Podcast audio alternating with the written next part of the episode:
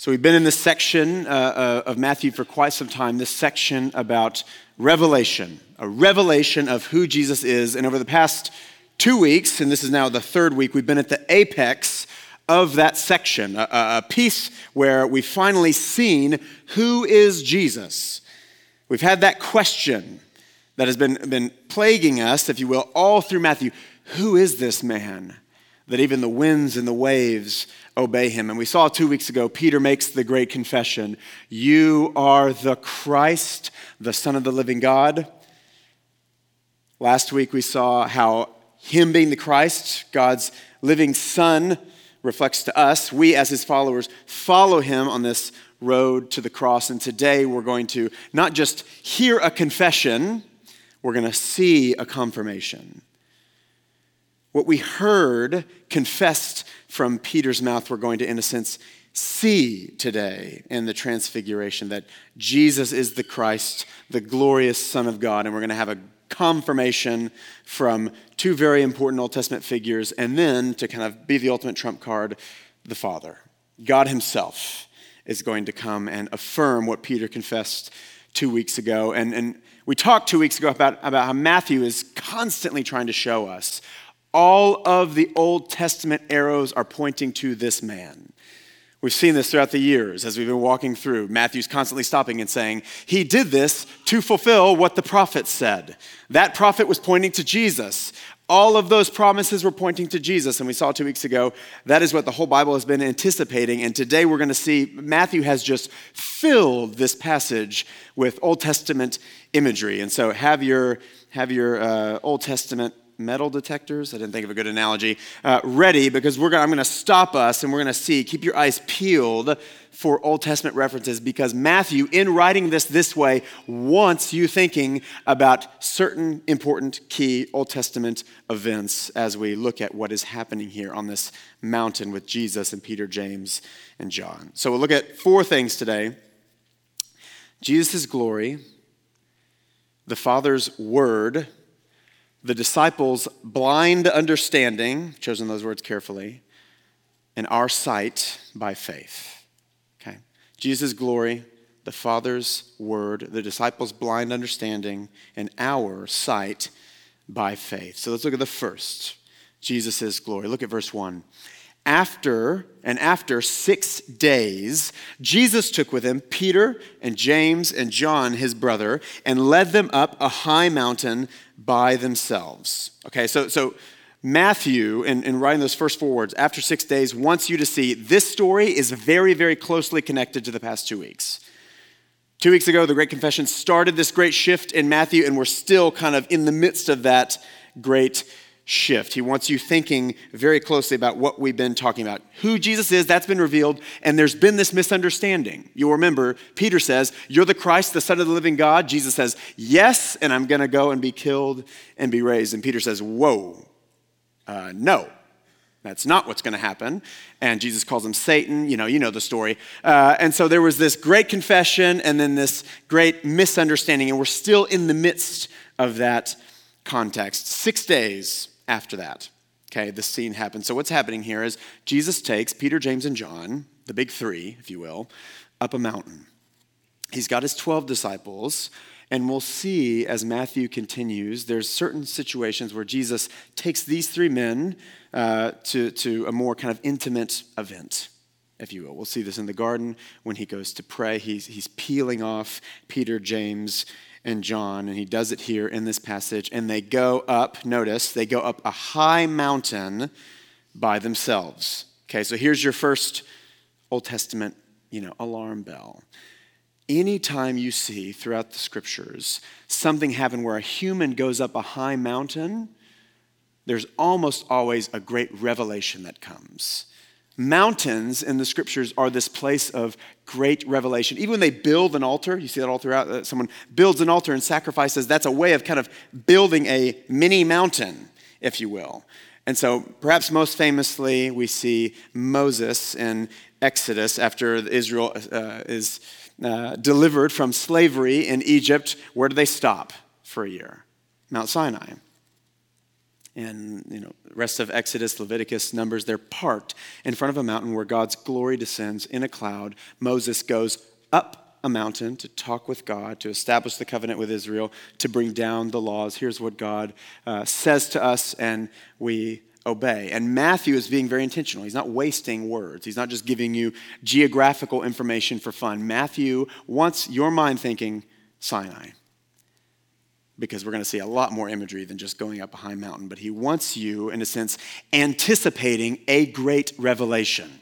Just like at Sinai, we got this great revelation of God's character in Exodus 34. We got this great revelation of the Ten Commandments, of his law for the people, this great covenant. Matthew wants you thinking, oh, they're going up a mountain. What's going to happen? What's going to be revealed this time? So they go up the mountain, and then we see what happens in verse 2. And he, Jesus, was transfigured before them, and his face shone like the sun, and his clothes became white as light. So they're going up a mountain, and all of a sudden, Jesus becomes transfigured before them. So, what's, what's happening here? I imagine we're mostly, most of us are, at least have heard of this story, but few of us know, like, oh yeah, I know what's, what's going on there. And in a sense, it's almost too wonderful for words. There's just this sense of, as long as Peter, James, and John have known Jesus, they've seen a Jewish rabbi. They've seen a 30 ish year old man. And here, on the top of the mountain, for a second, the curtain is peeled back and they see what was confessed. They see the eternal, glorious King of the universe. They've come to realize he's the Christ, but they've only ever seen him as a just another Jewish man. And here for a second, they see the Son of the living God. There's a wonderful line in Charles Wesley's very famous Christian, or uh, uh, well, Christian Christmas hymn, Hark the Herald Angels Sing. He says, Veiled in flesh, the Godhead see. Hail, incarnate deity. And so on this mountain, what has been veiled in flesh up to this point is peeled back, and they see, Peter, James, and John see the shining face of the God of the universe. The light of the world is seen in all of his shining glory. That's what's happening here. That's what Peter, James, and John are getting to see. They're getting a glimpse of glory. Remember, with the great confession two weeks ago, we talked about how Jesus says, Yes, I am the Christ. I'm the Son of the living God, and I'm going to die. But on the third day, I'm going to be raised. And we talked about how there is glory on the other side of suffering. And that's what the disciples are wrestling with. Yes, you're the Christ, but shouldn't that mean just a great life for us? You deliver us from all of our enemies? And Jesus says, Yes, but not the way you're expecting. I'm going to bring life, but it's going to be through death. Glory is going to come, but it's not through just going and wiping Rome off the map and putting us on top of the world. Glory is going to come through suffering. And here, the disciples who've been wrestling with this are getting a glimpse of that glory that is to come. That's what's happening. Now, that's what's happening on the surface.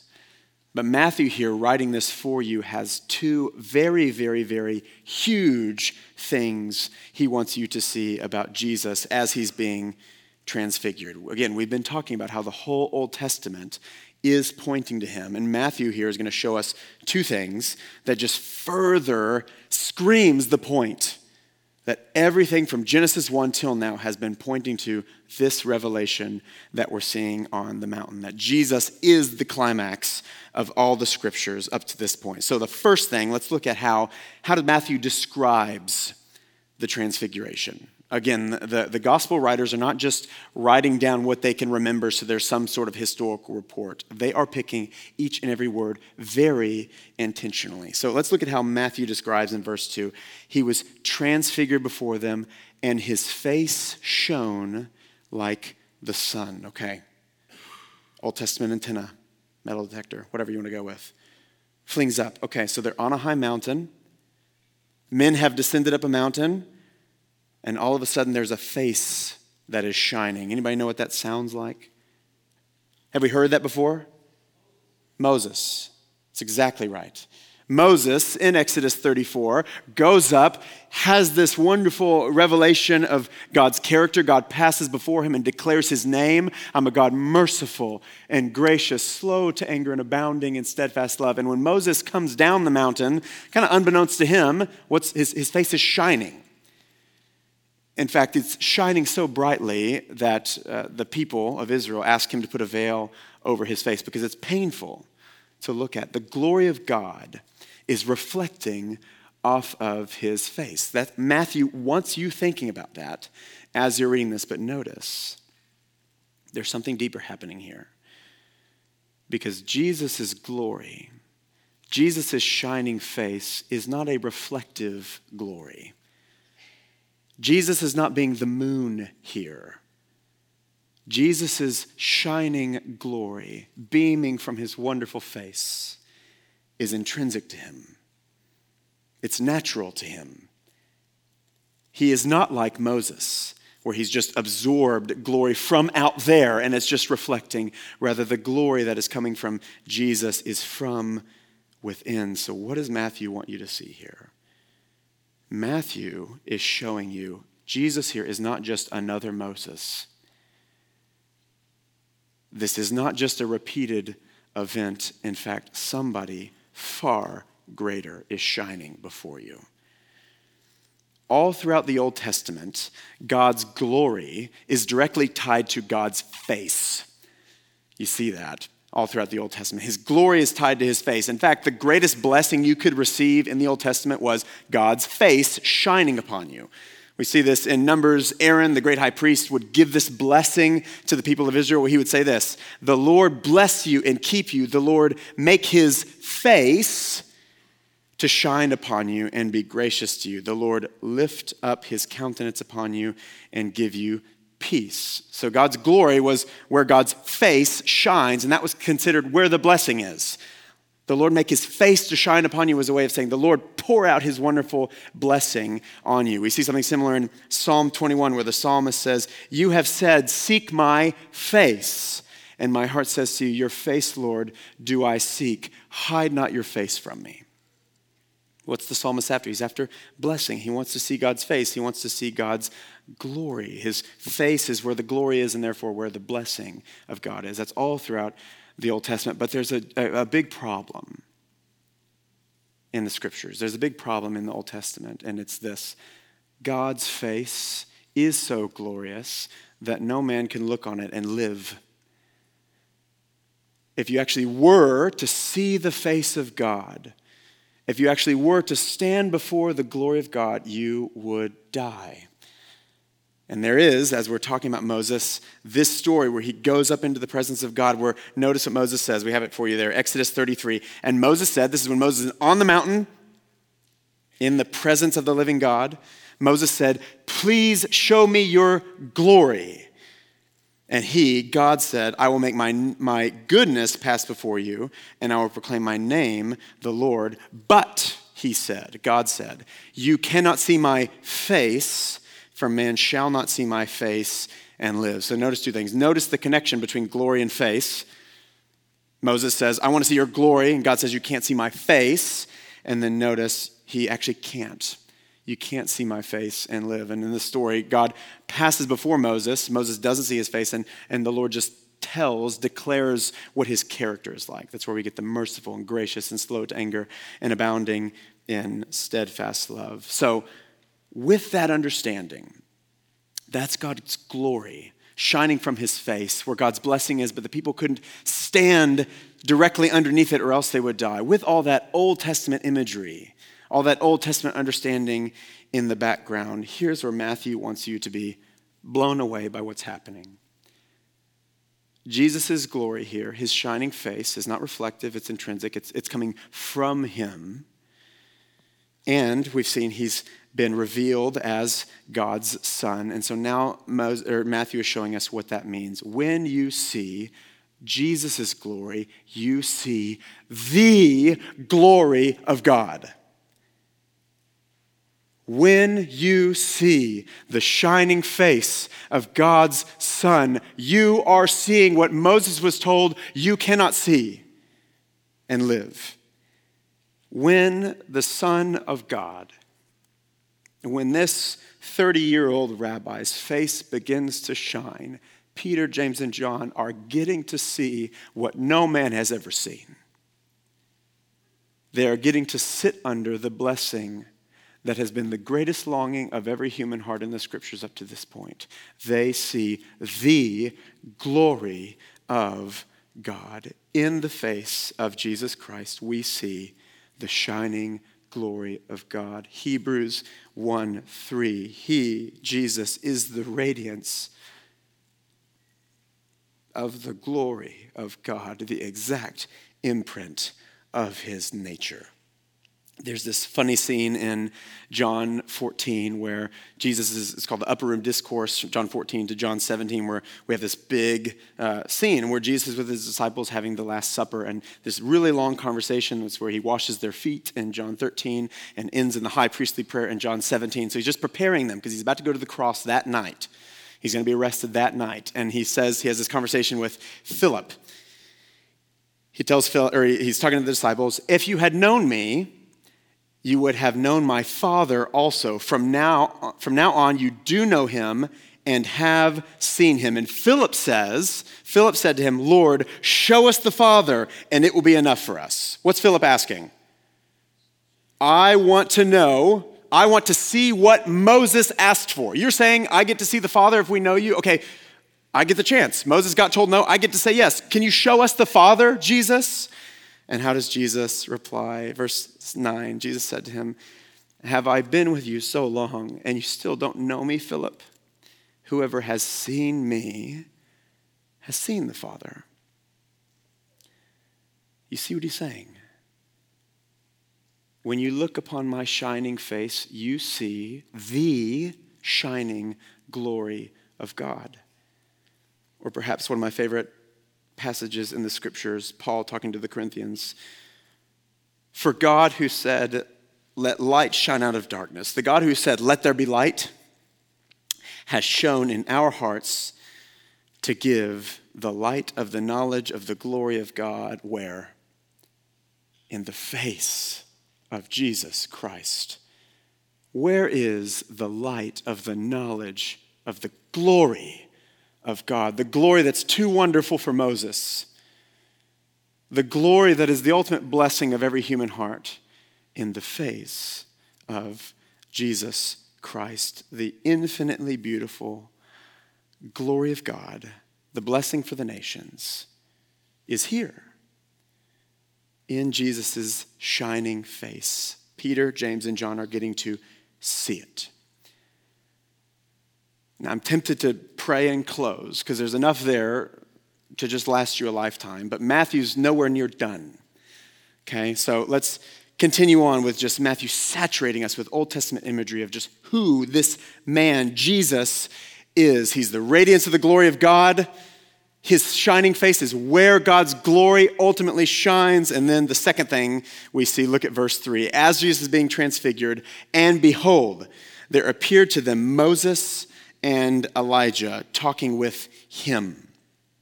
So Jesus is being transfigured, he's shining, and then behold, Moses and Elijah actually show up. They appear there as Jesus is shining, and his clothes are radiating white light, and they're talking with Jesus. So Moses is kind of the archetype leader of Israel, and Elijah is considered kind of the archetype prophet. He didn't write a prophetic book like Jeremiah, Isaiah, but we see his ministry in 1st and 2nd Kings, and he's just kind of considered the most passionate, most powerful prophets, right? In the darkest time of Israel, he defeats all the priests of Baal. But them together is more significant than them separate because they are, they're kind of a, a personal representation of the law and the prophets. So whenever you read in the New Testament, someone say the law and the prophets, that's them saying the Old Testament the law, the first five books that Moses authored, and then the prophets kind of just means the rest. And so Moses and Elijah here are meant to represent the Old Testament. Everything up to this point, again, as we've been pointing out. And so they show up, and notice what doesn't happen. Jesus isn't in awe of them, and he's not picking their brains. They're talking to him because they're not in his class. They're forerunners. Their whole lives have been meaning to point to him. We actually don't get what the conversation is about in this in Matthew. Luke tells us they speak to him about his upcoming exodus, the great deliverance that he's going to bring for the people. But this is another way of Matthew saying all the arrows are pointing to Jesus. He must increase, everybody else in the entire world must decrease. They are shadows, he is the substance. So Matthew wants you just blown away in this transfiguration. It's not just a cool Jesus light show. He wants you blown away with this idea that the one that all of human history has been waiting for is here. And he's not just here to pay for your penalty. Rather, in his face is the glorious glory of God. That's what's happening here in the transfiguration. His shining face and then just the whole Bible pointing to him in Moses and Elijah. So that's Jesus' glory. The next thing we see is the Father's word. So th- th- there's just this incredible thing happening. Jesus is being transfigured. Moses and Elijah are there. The glory of God is shining through Jesus' face. And then, like most awesome things, Peter ruins it. Peter jumps in. Verse 4. And Peter said, Lord, it is good that we are here. If you wish, I will make us three tents one for you, one for Moses, and one for Elijah. So, literally, while, while this otherworldly thing is happening, while this literally glorious, wonderful thing is happening, Peter blurts out, Man, this is awesome. Should I build everyone some tents? Right? Uh, and so a lot of ink has been spilled as to like, what is he really asking? Is he wanting to keep the vision happening? Is he trying to pin them down to the earth so that they can never leave. But Luke tells us pretty explicitly he doesn't know what he's saying. He is just blurting stuff out. He, he's, he's kind of out of his mind, and so he's probably just overwhelmed and thinks he needs to talk, despite what happens 100% of the time when he talks. Uh, and so he just blurts something out. So the point is he's, he's misunderstanding. I think it's a bit missing the point if we just try and diagnose what's the nature of what he's sayings. He blurts something out in order to say something, and then while he is talking. So the last time he blurted something out in the Great Confession, Jesus rebuked him and called him Satan. Uh, not great. And this time, watch what happens. So he's talking. He's literally mid sentence, verse 5. He was still speaking when, behold, a bright cloud overshadowed them, and a voice from the cloud said, This is my beloved Son, with whom I am well pleased. Listen to him. And when the disciples heard this, they fell on their faces and were terrified. Again, Old Testament antennae go up. They're on a mountain, there's a shining face. Now there's a great, glorious cloud that has descended. Again, what are we thinking about? Sinai. Every verse, Matthew just keeps saturating us with Old Testament imagery. There's a cloud that descends, there's a voice that comes from the cloud, and there's terror as a result. We've seen this movie before, right? In Exodus. So the Father speaks out from the cloud, just like he did with Moses. And what does he say? First, notice he does have to interrupt Peter. Peter's mid, you know, blabbering, and God tells him, interrupts him. And then, second, he, what he says first is he declares his delight in his son. This is my beloved Son, with whom I am well pleased. And so we're not just getting a glimpse of Jesus' glory here, we're getting a glimpse at the Trinitarian love that the Father has been pouring out on the Son for all of eternity. By whom I take great pleasure, is literally what he is saying. So we've heard this before. Where's the other place we heard this? Baptism. Yeah, we saw this when Jesus, right before uh, his ministry begins, Jesus goes and he's baptized by John the Baptist. The heavens are torn open. The Holy Spirit descends like a dove, and a voice comes out from the heaven This is my beloved Son with whom I'm well pleased. And so, right at the beginning, what's happening there is right at the beginning of Jesus' ministry, right at the beginning of his mission, the Father gives this great affirmation of his delight in his Son. And here, notice, where are we in the context? Right after that mission has been clarified, this is a mission not just to heal people and to preach incredible sermons. This is a mission to death. This is a mission that ends in gruesome murder, in terrible death. And the Father again is affirming, This is my beloved Son, in whom I'm well pleased. As Peter and the disciples are saying, Don't go to the cross. That is not what the Messiah is supposed to do. That's wrong. The Father is saying, Go to the cross. I am well pleased in your mission to the cross. The Father affirms him, gives his great delight, and then we have this added piece, something that the Father says that he didn't say at Jesus' baptism in verse 5 listen to him.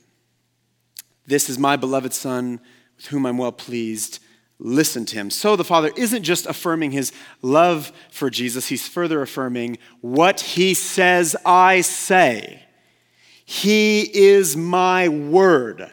So again, think about all this Old Testament imagery. They're on a mountain, there's a cloud, there's someone hearing from God. And what happens in Exodus? Moses hears from God and he takes God's word down the mountain, God's law, the Ten Commandments, and then the Levitical law and the New Covenant. And what's happening here? They're on a mountain, a cloud is descending, and the Father is speaking his word, except this time it's not written on tablets of stone. What is God's word? His Son. Listen to him. He is only doing what I have told him to do. We've seen Jesus say other places, I only do what I, what I see the Father doing. I only speak what I see or hear the Father saying. So while the disciples are doubting his words, the Father is saying, His words are my words. He is my perfect word. In the beginning was the Word. The Word was with God, and the Word was God. And the Word came down. Hebrews 1 1 through 2. This is two verses earlier than a passage that we read earlier. Long ago, at many times and in many ways, God spoke to our fathers by the prophets. In the Old Testament, you want to hear from God, you need a prophet. Either Moses to go up the mountain and bring you down written things, or Isaiah to say, Thus says the Lord, or Elijah to go and say, Thus says the Lord. You need a prophet. That's how God communicated to his people. Verse 2 But in these last days, he has spoken to us by his Son, whom he has appointed as the heir of all things, and through whom he also created the world. So on Mount Sinai, God is saying, I'm establishing this covenant with you, Israel. Here's my law, here's the stipulations. I'll be your God, you'll be my people. And here on this mountain, God is saying, Here's my eternal covenant with you, O people of God, my Son. Listen to him. Behold his wonderful glory. You want to see my glory, the Father says? You want to see what Moses was asking for? Look at his face. And you want to hear my perfect word? Listen to him. You see what I mean? By the whole Old Testament is pointing to the man, the God man, Jesus Christ, the Son of the living God.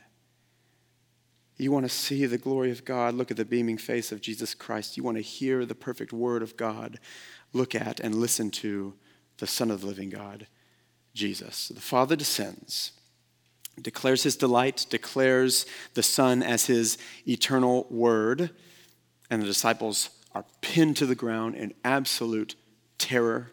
We see next, verse 7. But Jesus came as Peter, James, and John are eating dirt, terrified. Jesus came and touched them, saying, Rise and have no fear. And when they lifted up their eyes, they saw no one but Jesus only. So there's this constant misunderstanding, and the disciples are now cowering in fear. And here we see Jesus not show up and say, You believe me now? Any other questions about what I'm supposed to do now that I've got Moses, Elijah, and God kind of affirming my mission? What does your gentle and lowly Savior do? He goes and he puts his hand on the back of his disciples and says, Don't fear. Get up. Again, such infinite majesty and yet such meekness. He holds the universe in his hands, every star is in his palm, yet he lets children run into his arms. Who is like this man? No one even in the moments of the disciples' greatest ignorance, he is so gentle and so lowly and so comforting and so patient, just like he is with you when you're ignorant and foolish and blab on out of place. He does not roll his eyes. The glorious King of the universe, whose face is beaming, whose face shines brighter than every star in the sky, comes low to comfort his people. And he says, Get up Rise, don't be afraid. And they lift their eyes and they only see Jesus. The Father's gone, Moses and Elijah are gone, and they should know. Don't think they do, but they should know as they only see Jesus, he's all they need. They want to see the Father, they look at him. They want to see who Moses and Elijah were all about, they look at him. And so they see Jesus. So we see Jesus' glory, we see the Father's word, and next we're going to see this, this next paragraph as Jesus and the big three, Peter, James, and John, are walking down the mountain. They're just going to kind of debrief what's just happened here. So let's look at this next section, which I've called the disciples' blind understanding. Blind understanding. You'll see what I mean in just a second. Verse 9. And as they were coming down the mountain, okay, so the revelation has happened. Now they're coming down. Jesus commanded them tell no one the vision until the Son of Man is raised from the dead. And the disciples asked, Then why do the scribes say that first Elijah must come? okay. Uh, verse 11 And he answered, Elijah does come, and he will restore all things. But I tell you that Elijah has already come, and they did not recognize him, but did to him whatever they pleased so also the Son of Man will certainly suffer at their hands. Then the disciples understood that he was talking to them about John the Baptist. Okay, so they're walking down the mountain, and Jesus tells the disciples, Don't tell anybody what you just saw. Keep your mouth quiet until I'm raised from the dead. And now, by now, you, you should know why he's giving these sorts of commands right? People are constantly misunderstanding who he is. And if you misunderstand who Jesus is and then you give a witness about him, you tell others about him, you're going to, by that very nature, spread a false witness. My uncle used to tell me every heresy comes down to who is Jesus. If you get that question wrong, it doesn't matter what else you get right. Okay, and so the disciples have misunderstood. We saw that dramatically with Peter. There's still this misunderstanding going on. It doesn't seem like they're really clicking, right? No light bulbs have gone off yet. And so Jesus tells them, Don't tell anybody this until I'm raised from the dead. Keep quiet until after the resurrection. And their response is a little strange. Why do the scribes say Elijah must come first?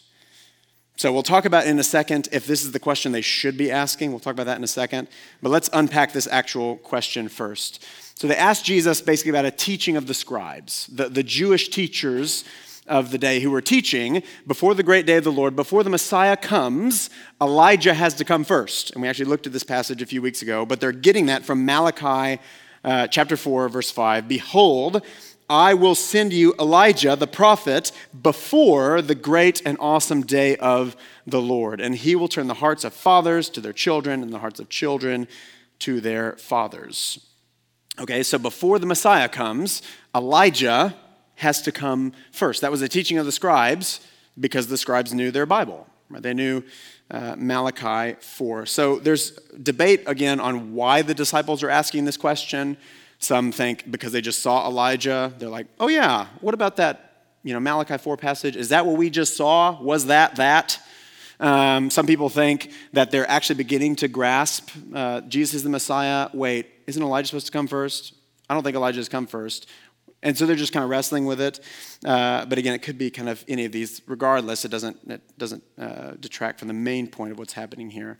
So they ask that question, and Jesus answers them.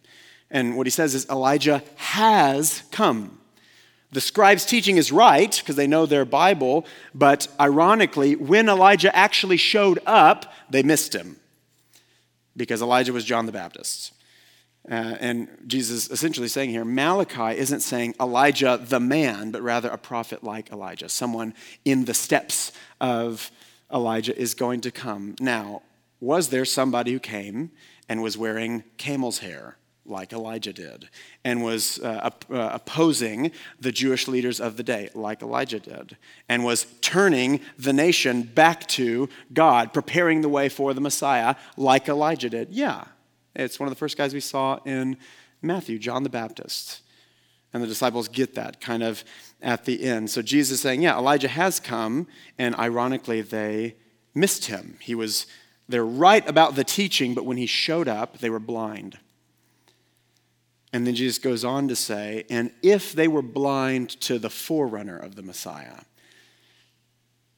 and he suffered at their hands and he was eventually killed, then for the Messiah, they will certainly be blind to the Messiah and he will certainly suffer at their hands and be killed. Though the religious leaders knew Malachi 4, they were blind to who Malachi 4 was talking about in the same way, the religious leaders have their Old Testament essentially memorized. Every Pharisee that's the bad guy of the New Testament knows the Old Testament better than me and maybe better than everybody in this room combined. I'm not exaggerating. They probably had it memorized. They know Genesis 3:15 someone's going to come and they're going to crush the head of the serpent. They know Genesis 12, someone's going to come from Abraham's line who's going to bless the nations. They know 2 Samuel 7, one day one of David's sons will show up and he will reign forever in glory. They know Isaiah 53, he's going to be wounded for our transgressions and he's going to be crushed for our iniquities. They know De- Deuteronomy 18, that one day a prophet's going to come greater than Moses. And yet when he shows up, they will be blind to him they will miss his glory.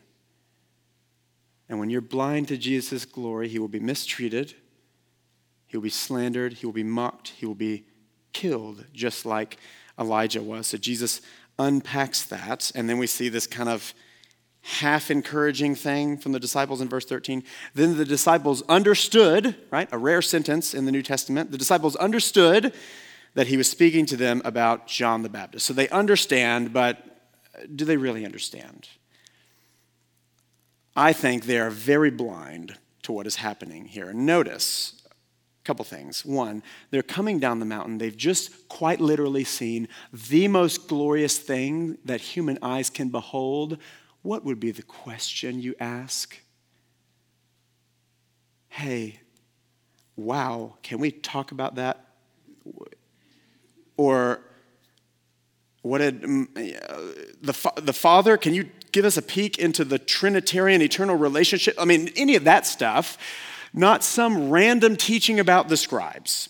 But that is what they ask. Do they ask anything about the glory that they've just been able to behold in the face of Jesus Christ? No. They want to know can you give us some facts? And can you just give us a little understanding? I had this biblical interpretation question.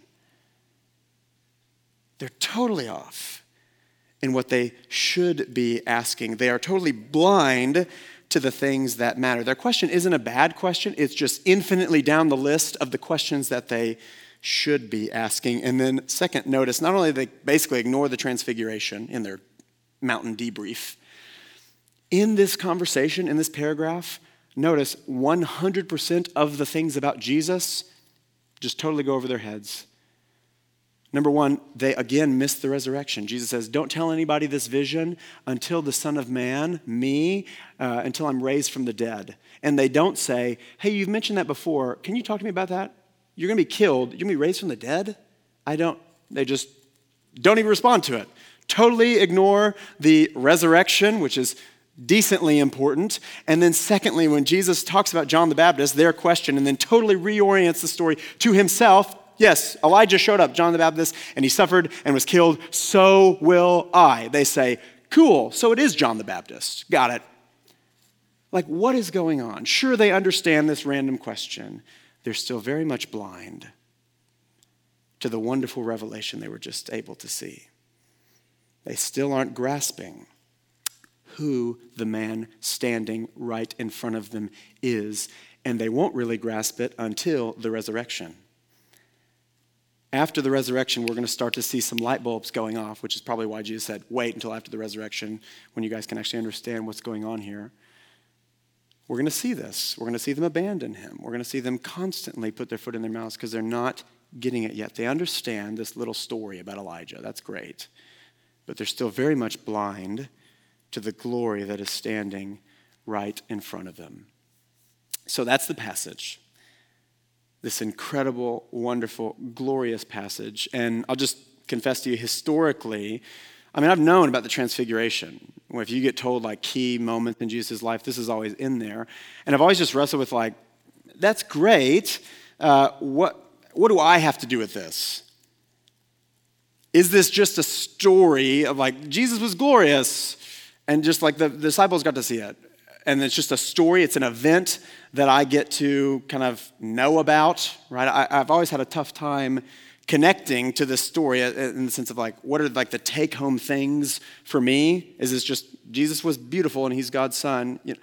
and maybe that's some of you and ironically i mean a lot of the commentators i read when they were getting to the like what's the big point? It was either simply yeah this is an incredible event or this is jesus being encouraged by the father because his disciples probably were discouraging or this is the disciples being encouraged by the father because they've been doubting jesus.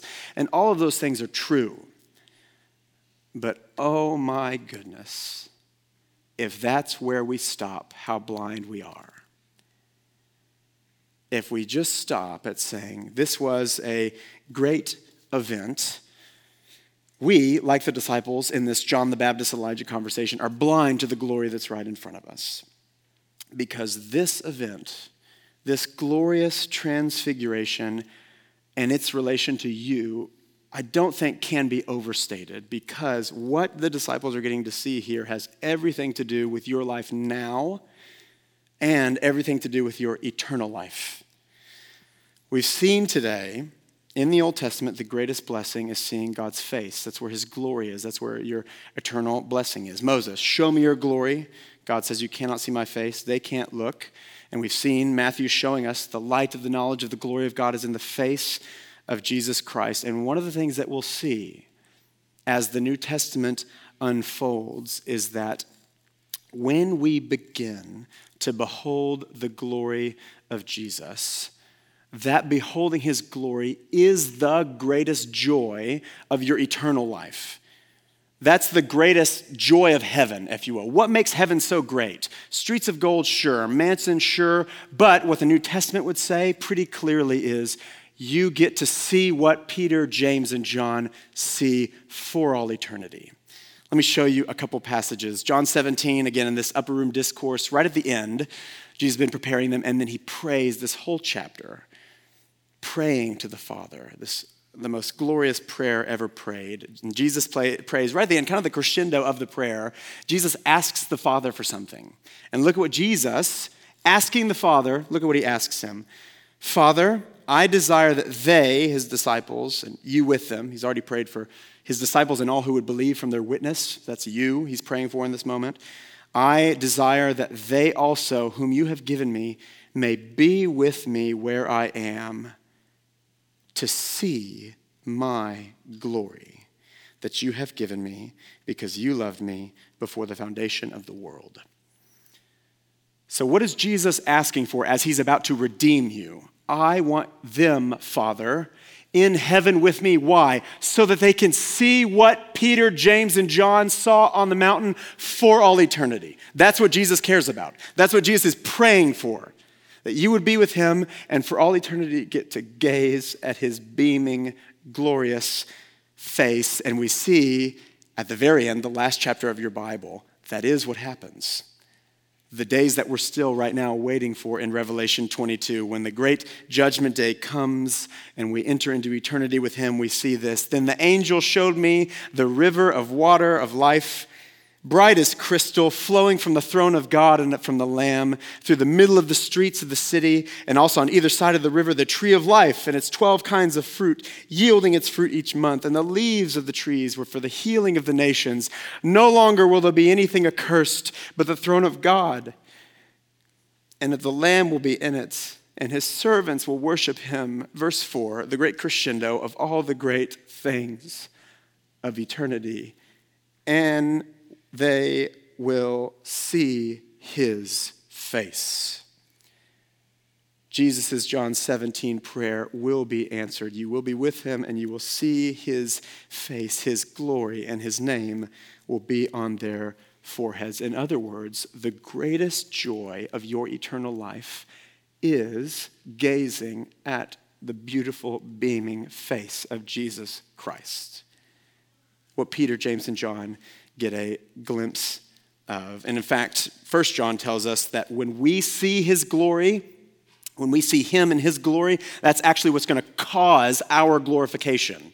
1 John 3 2. We know that when he appears, Jesus appears, we shall be like him. So we'll be transformed, we'll look like him, no longer a progress of sanctification, will be glorified. Why? Because we shall see him as he is.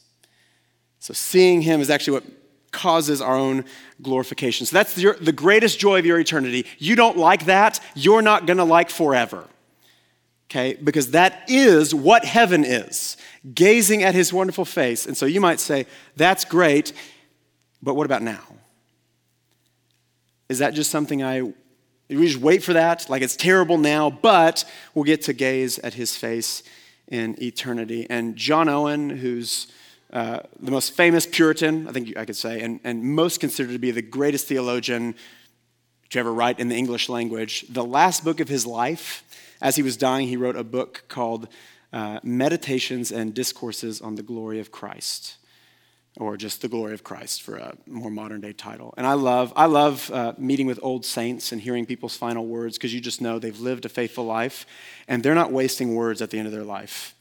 Someone's final book, they're putting in, this is what's most important to me. And the greatest thinker of all the Puritans writes, Meditations and Discourses on the Glory of Christ, where he says, based on John 17, the goal of the Christian life is to behold the glory of Christ. If that's what Jesus prays for, that must be the goal of the Christian life. That's what we will do for all of eternity. He says that's why heaven is so wonderful. But, Owen says, you can actually start to do that now. You can actually behold the glory of Christ now. And you ask how? You, not with your physical eyes, but with the eyes of faith. We've been doing it all morning.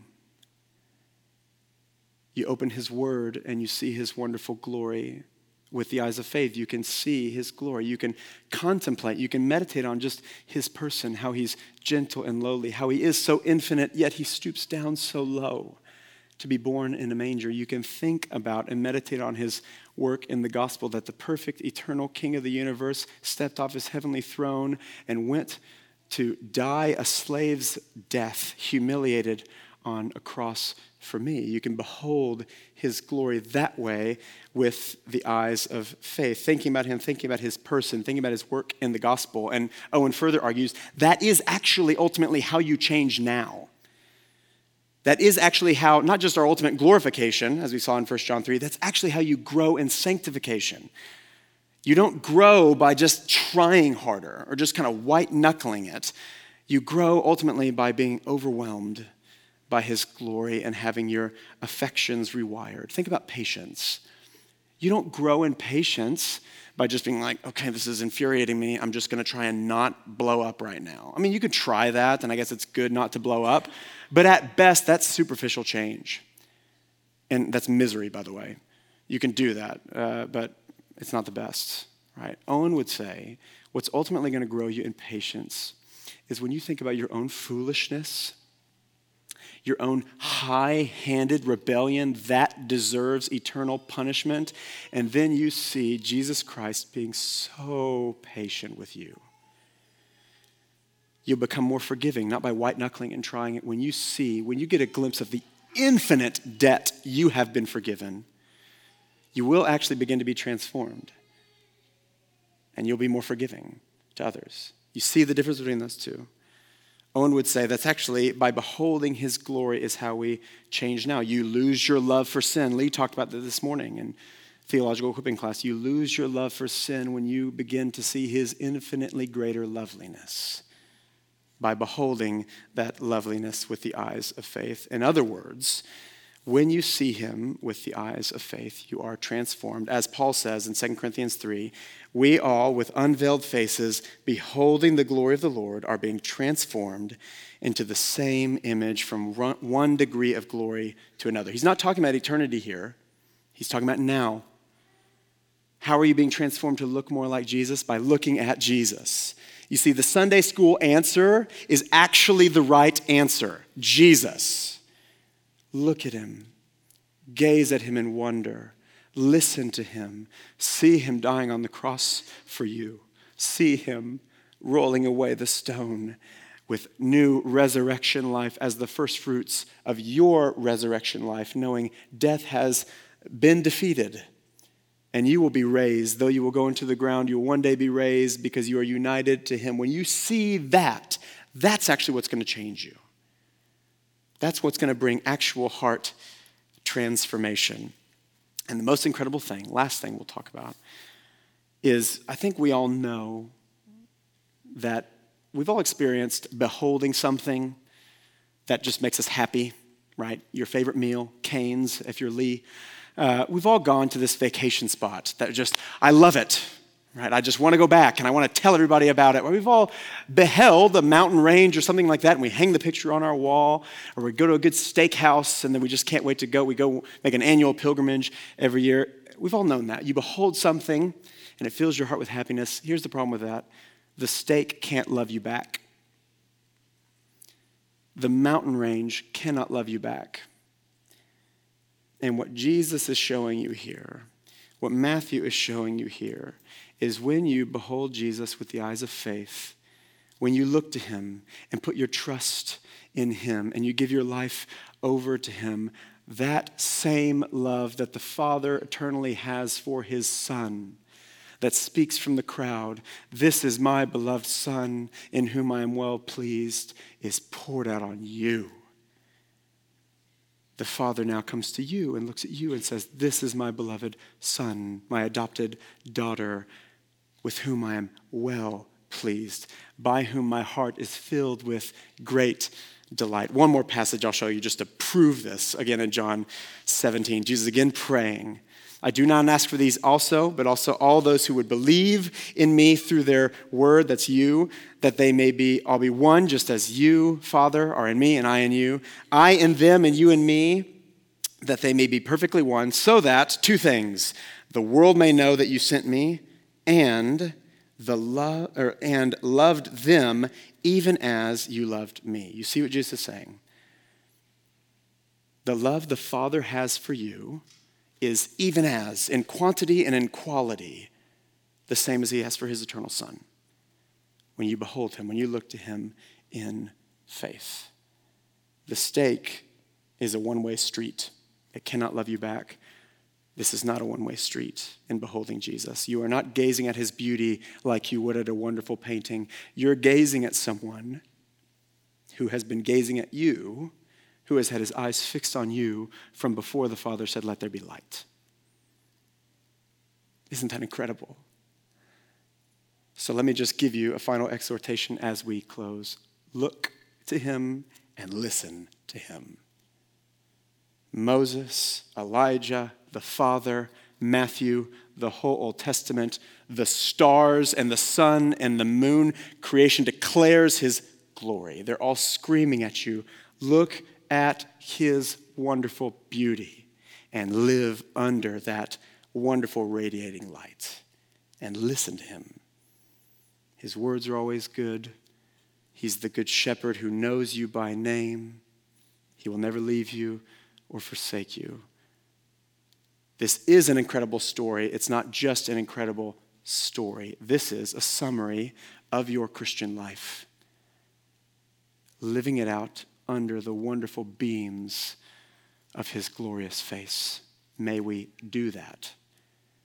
May that not just be some sort of intellectual understanding in our minds, may that be a reality that we live in. May we not be blind, like Peter, James, and John, to the beauty and the glory that's right in front of us in our Savior, Jesus Christ.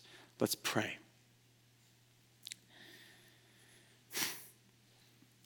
Father,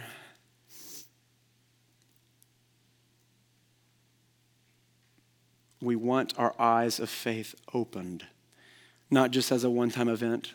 Although, if there's anybody in here who has never looked at your son, has never placed faith in your son, saving faith in your son, I pray that they would do that now. But all of us who are, are Christians, who would call ourselves Christians, I just pray that you keep our eyes fixed. As Paul prays in Ephesians 1, that the eyes of our hearts would be enlightened to, to know the unthinkable inheritance that we have in your glorious Son. And I pray that that would be how we live every single day until you call us home and all of our faith is turned to sight. And we will be with him and we will see his face. We pray that in his wonderful name. Amen.